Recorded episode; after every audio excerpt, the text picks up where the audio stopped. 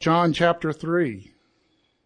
We'll look at these first eight verses where Jesus interacts with Nicodemus and says something that is so stunning and so shocking that Nicodemus can't even grasp it and comprehend what he's meaning. Starting in the first verse of the third chapter. Now there was a man of the Pharisees named Nicodemus, a ruler of the Jews. This man came to Jesus by night and said to him, Rabbi, we know that you are a teacher come from God, for no one can do these signs that you do unless God is with him. And Jesus answered him, Truly, truly, I say to you, unless one is born again, he cannot see the kingdom of God. Nicodemus said to him, How can a man be born when he is old? Can he enter a second time into his mother's womb and be born? And Jesus answered, Truly, truly, I say to you, unless one is born of water and the Spirit, he cannot enter the kingdom of God. That which is born of the flesh is flesh. That which is born of the spirit is spirit. Do not marvel that I said to you, you must be born again. The wind blows where it wishes, and you hear its sound, but you do not know where it comes from or where it goes. So it is with everyone who is born of the Spirit. Father, thank you for your glorious, beautiful, majestic, saving word. And Father, we pray now that as we stand here in your presence, as I stand here, as we sit here in your presence, that you would make your word alive. That these would no longer be just black ink letters on a white page, but they would be the living, breathing words of life. That we would be born of God, born anew, again this morning or for the first time. And that by your Spirit, we would know you and worship you. And we ask it in Jesus' holy name. Amen. So Nicodemus comes to Jesus, and you have this contrast here at the beginning of chapter 3 with the end of chapter 2. Jesus has just had this confrontation with the Pharisees over his cleansing of the temple in the end of chapter 2. And then John records here in chapter 3 that Nicodemus came to Jesus after that. Now we know that John doesn't write chronologically in his gospel, but instead picks themes and ideas and puts them together without much concern for the chronology of when they actually occurred. And so this incident with Nicodemus probably happened before the cleansing of the temple in Jerusalem. But irrespective, the reason he has it here is this stark contrast of the Pharisees who wouldn't even acknowledge that Jesus was anything in the previous verses with Nicodemus coming to him and calling him rabbi. At least Nicodemus was willing to acknowledge that he's something different and something special. And Nicodemus, being one of the Pharisees and the rulers of the Jews, understood what he was saying when he called Jesus rabbi. At the very least, he understood this guy's different. And he even says so by saying, We know that you can't possibly do the things you do with your miraculous signs and wonders if you were not coming from God. It's a contrast between the Pharisees and their arrogance in the previous chapter and Nicodemus's humility in this chapter. And it's no coincidence that John records it happening at night. Now, many people are tempted to think that John recording that Nicodemus comes to Jesus at night is part of Nicodemus trying to, you know, under the cover of darkness, slip into Jesus' hut and sit down with him and talk to him without any of the Pharisees or the other people knowing because he's really sort of, sort of clandestinely going there. And that may be true, but that's not John's purpose for calling it night. John has multiple allusions that he's creating here by calling it night when Nicodemus comes to Jesus. The darkness alludes not to not seeing as an image of spiritually not seeing. And Nicodemus's own words show that he doesn't fully see Jesus by calling him a rabbi. The great I am is standing and sitting, rather, in front of Nicodemus, and he merely calls him rabbi. It was also a very spiritually and politically dark time in Israel when Jesus and Nicodemus sit down across the table from each other. Nicodemus's own eyes have this limited vision at this moment. He only can see certain things that he doesn't make sense to him. And he doesn't understand this. he doesn't understand that. He doesn't understand who Jesus is. He, he, who are you? Is all this is driven by this lack of seeing and understanding. Because as in the physical world at night, Nicodemus can see something in Jesus, but he cannot see well enough to understand what or who Jesus is. We all understand this. We go outside at night in the darkness and I can see something moving in the bushes or the trees or in the shadows, but I can't see well enough to make it out. And John is drawing this illusion that Nicodemus and even the disciples are in the same moment. It's the darkness of not being able to see fully, and yet they can see there's something there, something that's not normal, something that's different. Nicodemus's limited vision is even apparent in his identification of Jesus as a teacher from God. Nicodemus can't see Jesus because of all the darkness that Nicodemus is living in. But Nicodemus's darkness isn't completely dark. There's enough light in Nicodemus's life to see that Jesus is something different, something special, something that draws him out into the darkness to investigate who Jesus is, to see who he is, to, to try and find out for himself who Jesus is. He can't be just dismissed like all the other Pharisees want to dismiss him because he does these signs and these wonders that couldn't be done if he was not coming from God. And then Jesus says these words to Nicodemus. Nicodemus asked Jesus, Who are you? That's the implied question in Nicodemus' statement to Jesus. And Jesus' answer to the question of who are you? Truly, truly, I say to you, unless one is born again, he cannot see the kingdom of God. Wait, how's that an answer to who are you? It's an answer because Jesus is cutting through all the perfunctory questions that Nicodemus has, questions that aren't quite irrelevant, but almost irrelevant. Who am I? That's the irrelevant question, Nicodemus. The relevant question is, are you born again? That's the question, Nicodemus. And Jesus says here, truly, truly, or here's a pro tip for you.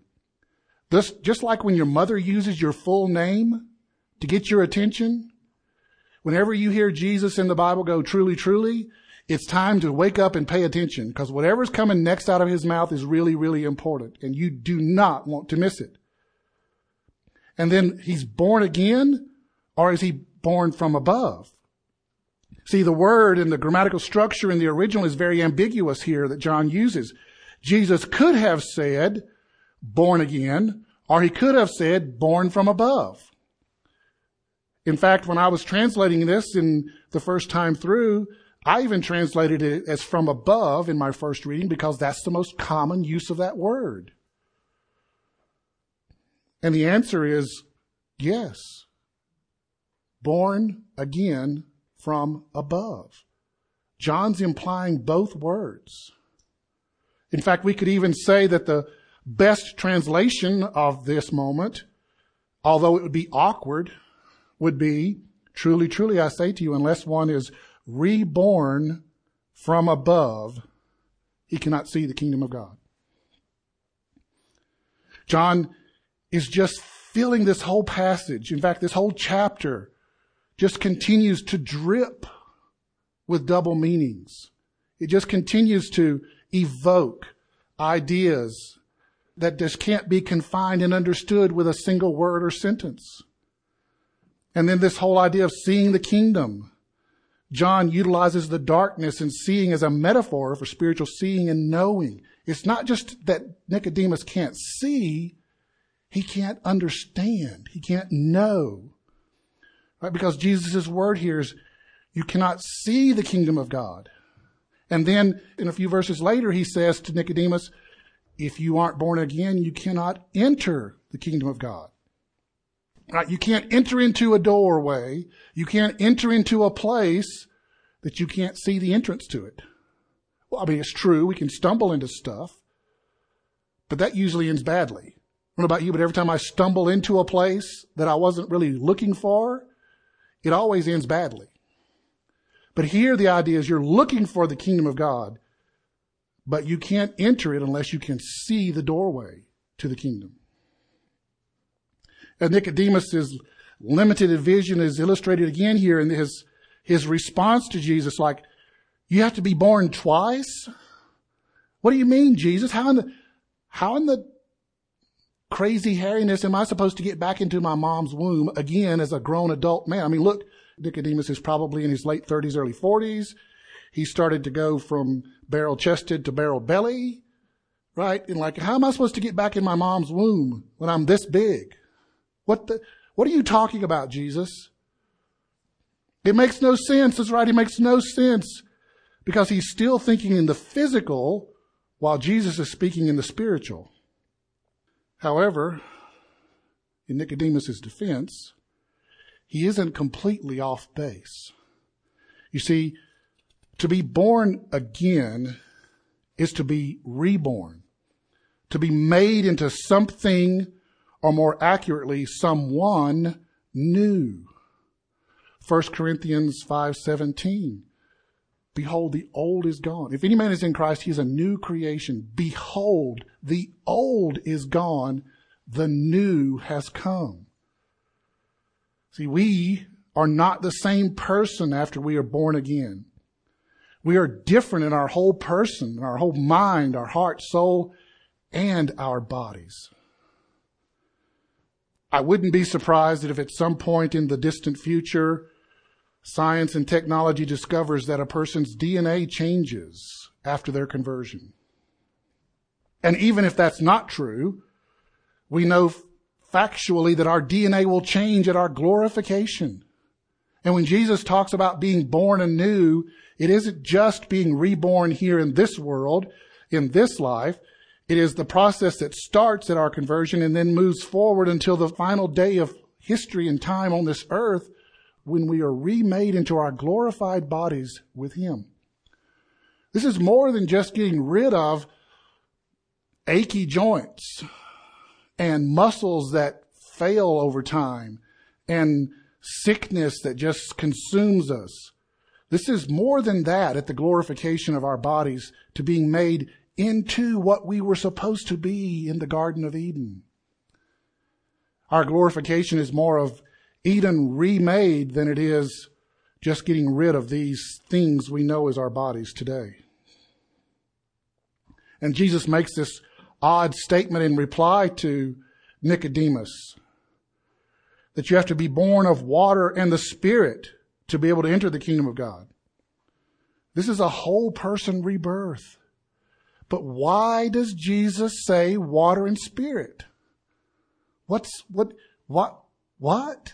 What are you talking about? Well, to answer that question, we have to go back to the Old Testament. Turn in your Bibles to Jeremiah chapter 33. Many of you will recognize this passage almost immediately when we start to read it. It's probably the most often quoted, most memorized passage in Jeremiah.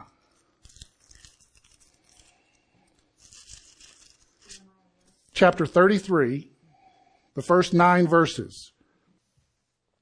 Here in Jeremiah, we're in this section where he's talking, God is talking about that he will bring his people and take them back to himself. Remember, Jeremiah was the prophet right before the exile.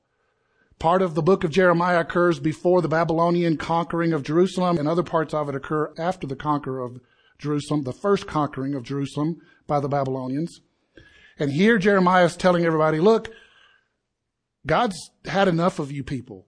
He's just fed up with your idolatry and your fake worship. And so the Babylonians are coming and you're, you're not going to be saved. You're going to go away. But you will be restored. And then we come to this middle section of that long treatise that Jeremiah gives about the restoration of his people. In chapter 33, the first nine verses, the word of the Lord came to Jeremiah a second time while he was still shut up in the court of the guard. Thus says the Lord who made the earth, the Lord who formed it to establish it. The Lord is his name. Call to me and I will answer you, and I will tell you great and hidden things that you have not known. For thus says the Lord, the God of Israel, concerning the houses of the city and the houses of the kings of Judah that were torn down to make a defense against the siege mounds and against the sword. They are coming in to fight against the Chaldeans, and to them with the dead bodies of men will I strike down in my anger and wrath. For I have hidden my face from this city because of all their evil. Behold, I will bring it to health and healing I will heal them and reveal to them abundance of prosperity and security. I will restore the fortunes of Judah and the fortunes of Israel and rebuild them as they were at first. I will cleanse them from all their guilt of their sins against me. I will forgive all their guilt of their sin and rebellion against me. And this city shall be to me a name of joy of praise and a glory before all the nations of the earth who shall hear of all the good that I do to them. They shall fear and tremble because of all the good and all the prosperity I provide for it. He will, it is God himself who will cleanse them and restore them. And that is just the setup for what Jesus is really talking about. The full grasp and the full meaning of being born by water and spirit comes from Ezekiel chapter 36. Turning your Bibles to Ezekiel chapter 36.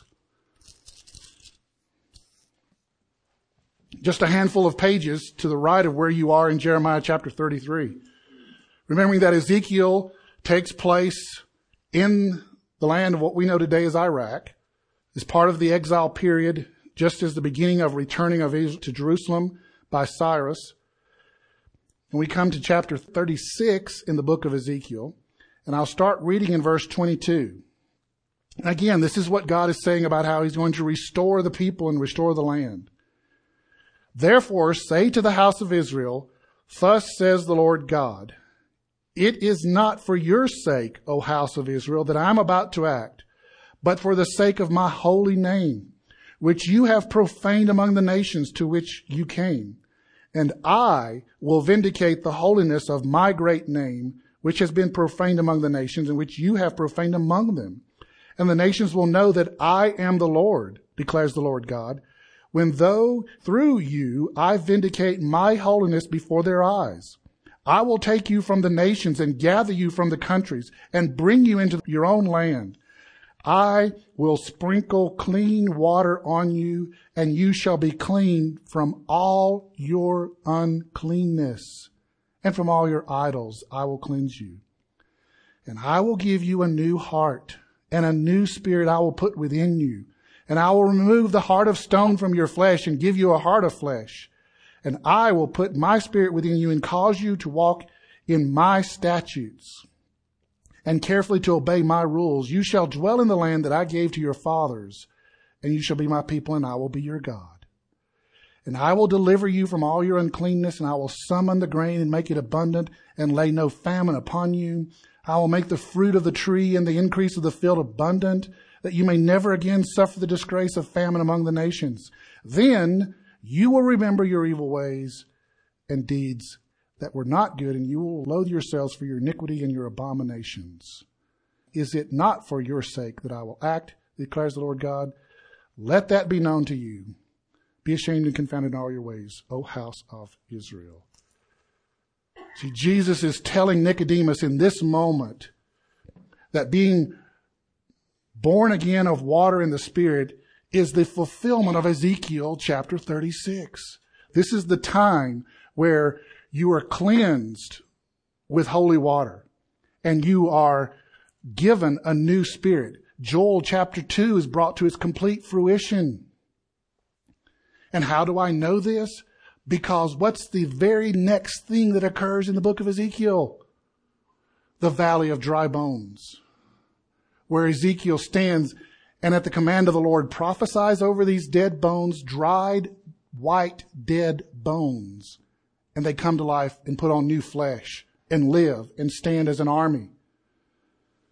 This is the moment when Jesus fulfills all of that. Sort of. Because it's not completely fulfilled the way we would understand fulfilling it until Acts chapter 2 when the Spirit comes and fills all the believers.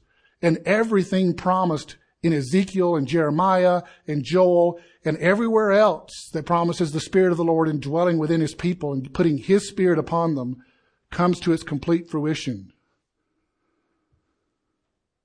But before that occurs, the blood of Jesus has to be spilt on a Roman cross or a stony hill outside of Jerusalem when Jesus says that you must be born of water and spirit, in a sense, he's really saying, without saying it, you have to be born of blood and spirit. It is the blood of Jesus that cleanses us and washes us clean, that sets us free from all our iniquities. And it is His Spirit coming in us and regenerating and renewing us so that we are reborn from above that makes it possible for us to really live with Him. How do you take the divine holiness, power, cosmic power of God and stick it in a human body? How do you do that? How does the human, forget about how you actually get it there. How do you put it there and it just stay there and not destroy the human flesh? There is only one way, and that is for the new flesh to be reborn from above so that it is capable of holding the divine Spirit of God. This is where Jesus is going. This is what he's saying.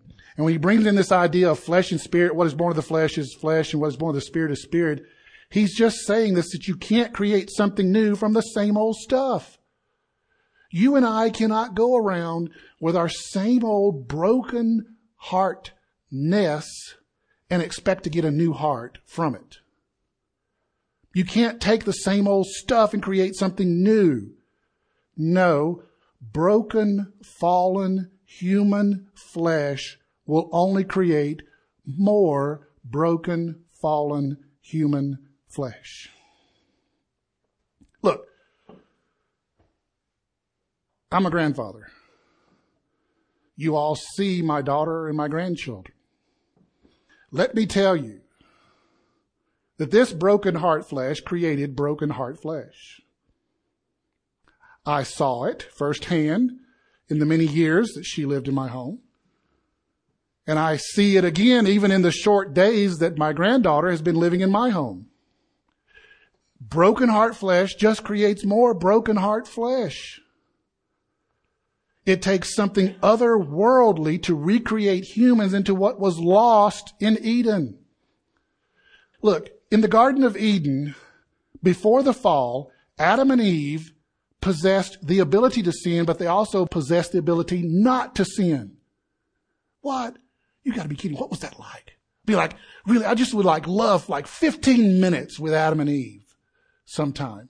What, what was it like to be in the garden, you know, before the fall and, and be able to not sin? What was that like? We have no concept of that. None of us have ever in our whole life known what it feels like to not be able to sin, to actually be able to say no to sin. But Adam and Eve did until they didn't. And then when they fell at the disobedience of God's word and commands, they lost the ability to not sin. They fell from that state of being able to sin and not being able to sin to being able to sin and nothing else. And for thousands of years, humanity lived under that reality that we are not able to not sin. We have no way of saying no. And then comes Jesus and the rebirth through regeneration and the indwelling power of the Holy Spirit, and we get a piece of Eden back. We go from not being able to not sin to being able to resist sin sometimes because of the indwelling power of the Spirit and the being reborn and remade with a new heart. When Ezekiel talks about this, when God tells Ezekiel that he'll take the heart of stone out of man and put the heart of flesh in, he means, I'll give you back a heart that is capable of not sinning. But only partial. We don't fully get it back the full, like, here's, here's Adam and Eve before the fall with their ability not to sin, right? And so here, here we are before our regeneration and rebirth is just able to do nothing but sin and we move up a notch by the power of his spirit. And we actually are able to obey him and do what is right in the eyes of the Lord sometimes. Until that day of glorification. You understand? We're going to go from where we are, from where we were, faith in Christ, rebirth in the new spirit, to where we are, and then we're going to go beyond where Adam and Eve were. Because Adam and Eve, before the fall, were able to sin and able not to sin. And after their glorification, when we finally get to the fulfillment of everything promised in salvation through the blood of Jesus, we go to not able to sin. There'll be no capacity within us for disobedience and rebellion against our God on that day. Oh, what a glorious, beautiful day that will be. John writes later in the same chapter I quoted from during the Lord's Supper, John chapter 6 verse 63, it is the Spirit who gives life. The flesh is no help at all. The words that I have spoken to you are spirit and life. And then Paul tells us in Titus chapter 3, verses 4 through 7, but when the goodness and loving kindness of God, our Savior, appeared, He saved us. Not because of work done by us in righteousness, but according to His own mercy, by the washing of regeneration and renewal of the Holy Spirit, whom He poured out on us richly through Jesus Christ our Savior. So that, purpose clause, so that for the purpose of being justified by His grace, we might become heirs according to the hope of eternal life. Think about that for a moment. The purpose of our renewal and regeneration is to become heirs of God, to become children of God, to become those born of God. Not, as John says in chapter 1, by the will of the flesh or by the will of man or because of your ethnicity, but because of His redeeming love for us. You and me. His great, amazing love chose us to be his heirs. He chose to make us a part of his family out of his redeeming love for us. And only God can do this. I wish I could do this on my own. Because then I would be in complete control of everything. Or so I think. But God does this out of His great love for us. I mean, this is marvelous and astounding, shocking, stunning that He would love us this much. And Jesus goes on to say, Do not marvel that I said to you, you must be born again. Now, what's important here is when we get to verse 7, this conversation changes. This conversation goes from Jesus to Nicodemus and Nicodemus to Jesus to Jesus and the rest of the world. Because the you right here in the middle of verse 7 is plural. Do not marvel that I said to you all, you must be born again. For the wind blows where it wishes and you hear its sound, but you do not know where it comes from or where it goes. So it is with everyone born of the Spirit. We see the effects of the wind. You can feel it, but we can't see it or predict it. See, and John here is using the word play on the idea of wind and spirit because the same word is used in the original for wind or for spirit. Just as he was playing on this idea, this double meaning of born again or born from above, so also he plays on this double meaning of wind and spirit. The original wind and spirit word. John is making this word play to emphasize the metaphor of the wind representing the Spirit of God. Jesus is setting up this stunning and shocking work that he and the Father are doing. Just as the wind is mysterious and unpredictable, so the saving work of Jesus Christ our Lord is unpredictable. Not only is his messiahship, not, excuse me, let me try that again. Not only is his messiahship going to be unexpected, but he is really going to blow their minds when salvation through Christ comes to the Gentiles. I mean, poor Nicodemus. You can almost feel in this passage, his poor little brain is about to explode. And Jesus hadn't even said nothing about the Gentiles getting saved either.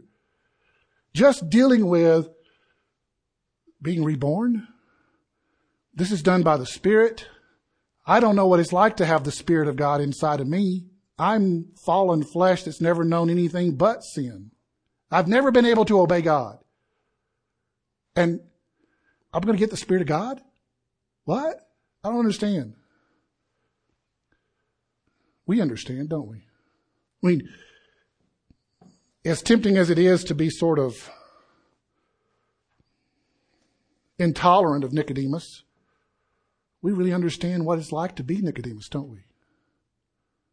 Maybe you remember what it was like before the Spirit did its work of rebirth in you and you trusted in Christ. And you remember what it was like to try and comprehend, try and comprehend this idea that the divine Spirit of God was coming to dwell inside of me. And uh, it, I, where's the eject button? Let me out of this.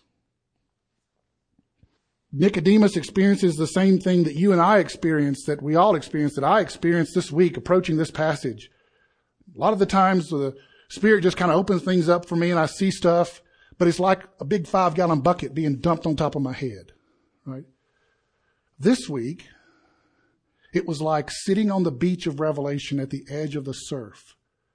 And with every minute, a new wave came in until they were above my head. And that's what I hope is your experience this day from the start of our worship service to this very moment, this just, just continuous wave after wave of revelation of God by His Spirit showing you and seeing who you are and who He is and who you can be. And I, let me just be clear. When I talk about who you can be, I'm not talking about the better you.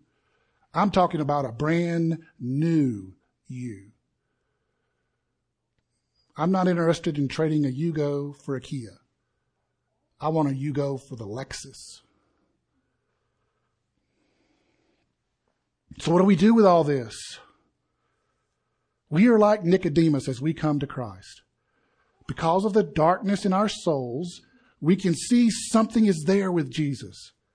But we cannot see it well enough to make it out and understand what it is or who he is or who is this Jesus character? What's going on here? Only by the supernatural light of the Spirit illuminating the darkness can we see Jesus and understand Him. The Spirit reveals all of this. Like Paul tells us in 1 Corinthians, I didn't learn nothing this week that it was because I was smart. It was because the Lord Jesus chose to reveal it. And the same is true for every one of us. It will not be because you're so smart that you discern the ways of God. It will be because His Spirit reveals it to you. We are not who we were. Look, you cannot be born again and be the same person that you were. Yes, it's true that vestiges of the old person remain and will take much sanctification to eradicate. You can just ask my daughter Grace. She will be easily able to tell you of old vestiges that still need to be eradicated within her father. Yet from the moment of salvation, we are fundamentally changed in our hearts and our souls and our mind, a change that everyone can see. Look, only the Spirit can bring about this rebirth. You and I cannot reinvent ourselves. See, the man who tries to reinvent himself, he is still the same man, just a new coat of paint.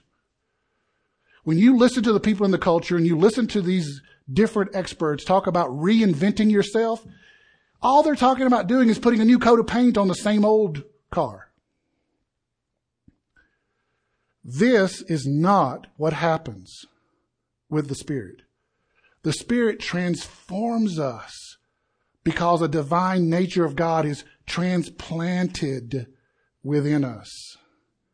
We are a very different entity than we were in our fallen flesh alone.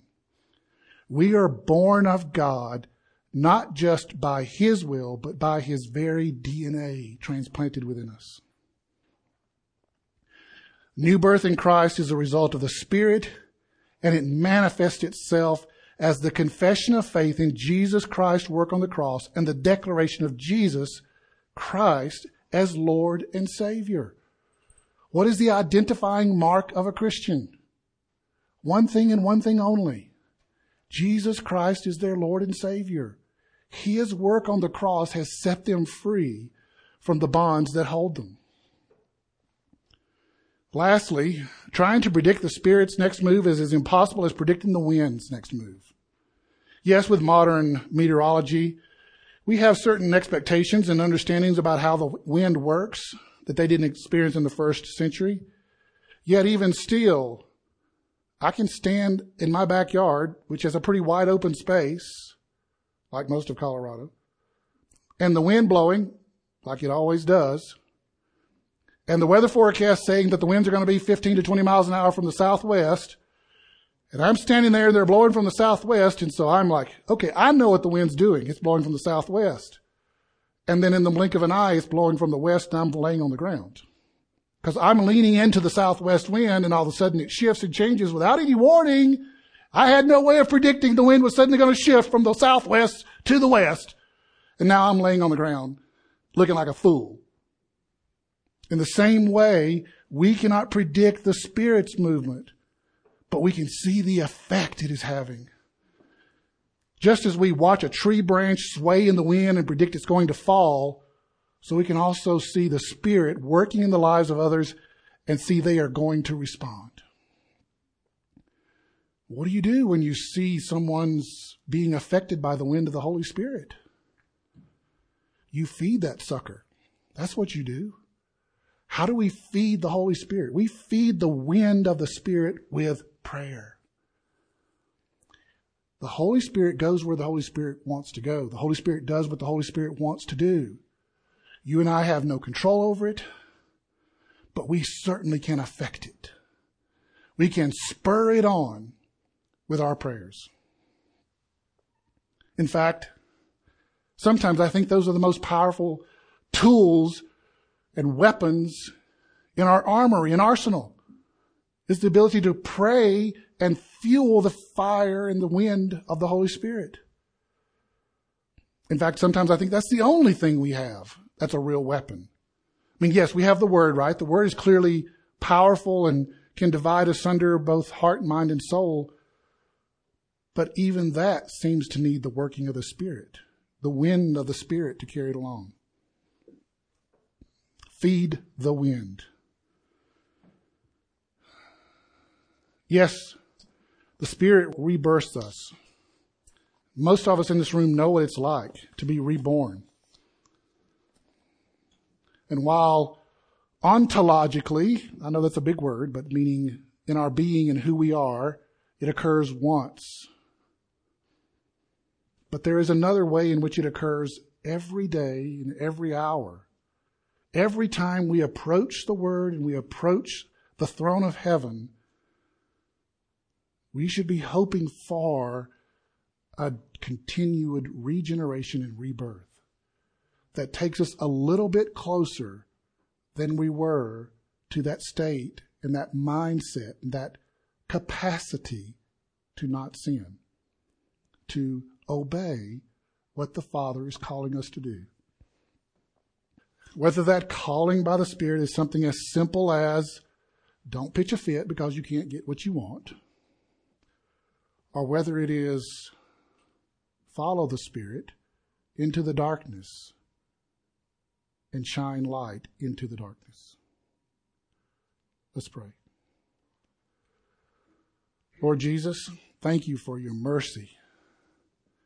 Thank you, Father, for opening the door to the kingdom of heaven for us to be able to see it and walk through it.